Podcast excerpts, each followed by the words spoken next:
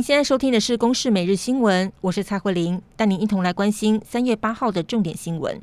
国内新冠病毒疫情今天是新增了7例的境外移入病例，分别从巴拉圭、英国、菲律宾以及印尼入境。至于台湾和帛琉的旅游泡泡是否能够成型，指挥官陈时中则表示，如果开放，将会采取绿色通道的模式，初步规划是团进团出，旅客必须要提供3天核酸检验阴性报告。至于回台之后要不要居家检疫，或是能否缩短天数，陈时中则是回应，帛琉至今都是零确诊，因此相关的检验规格和方式都是由台湾的医疗机构来设置，所以技术成熟，如果真的成型，双方一定会放宽检疫规定。目前的相关配套则还需要进一步的讨论。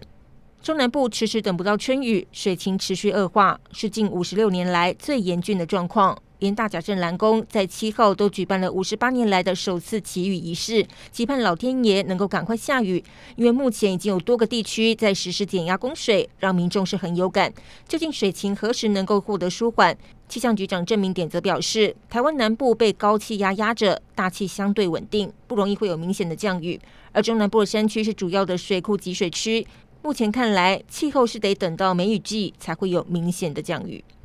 为了打炒房，行政院房市健全小组近日讨论房地合一税的修法方向。目前现行的房地合一税的规定，房子持有1年内出售的话，税率是45%。未来修法将会定调5年内都是属于短期持有，如果是2年内出售，课征税率将会达到45%；2年到5年内则是课征35%的税。不过有学者认为，现阶段最大的问题还是国内的房屋持有成本太低，空屋囤屋的状况严重，政府应该对囤房税来做表态。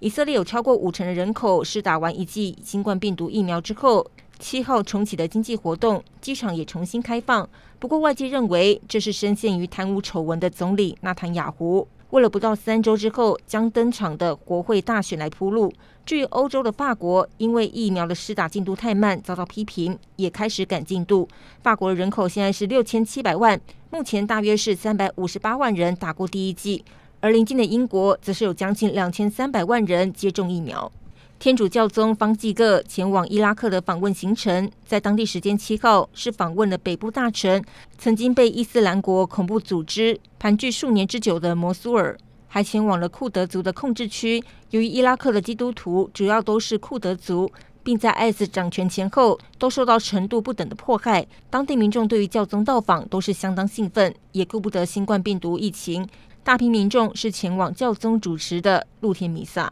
以上由公视新闻制作，谢谢您的收听。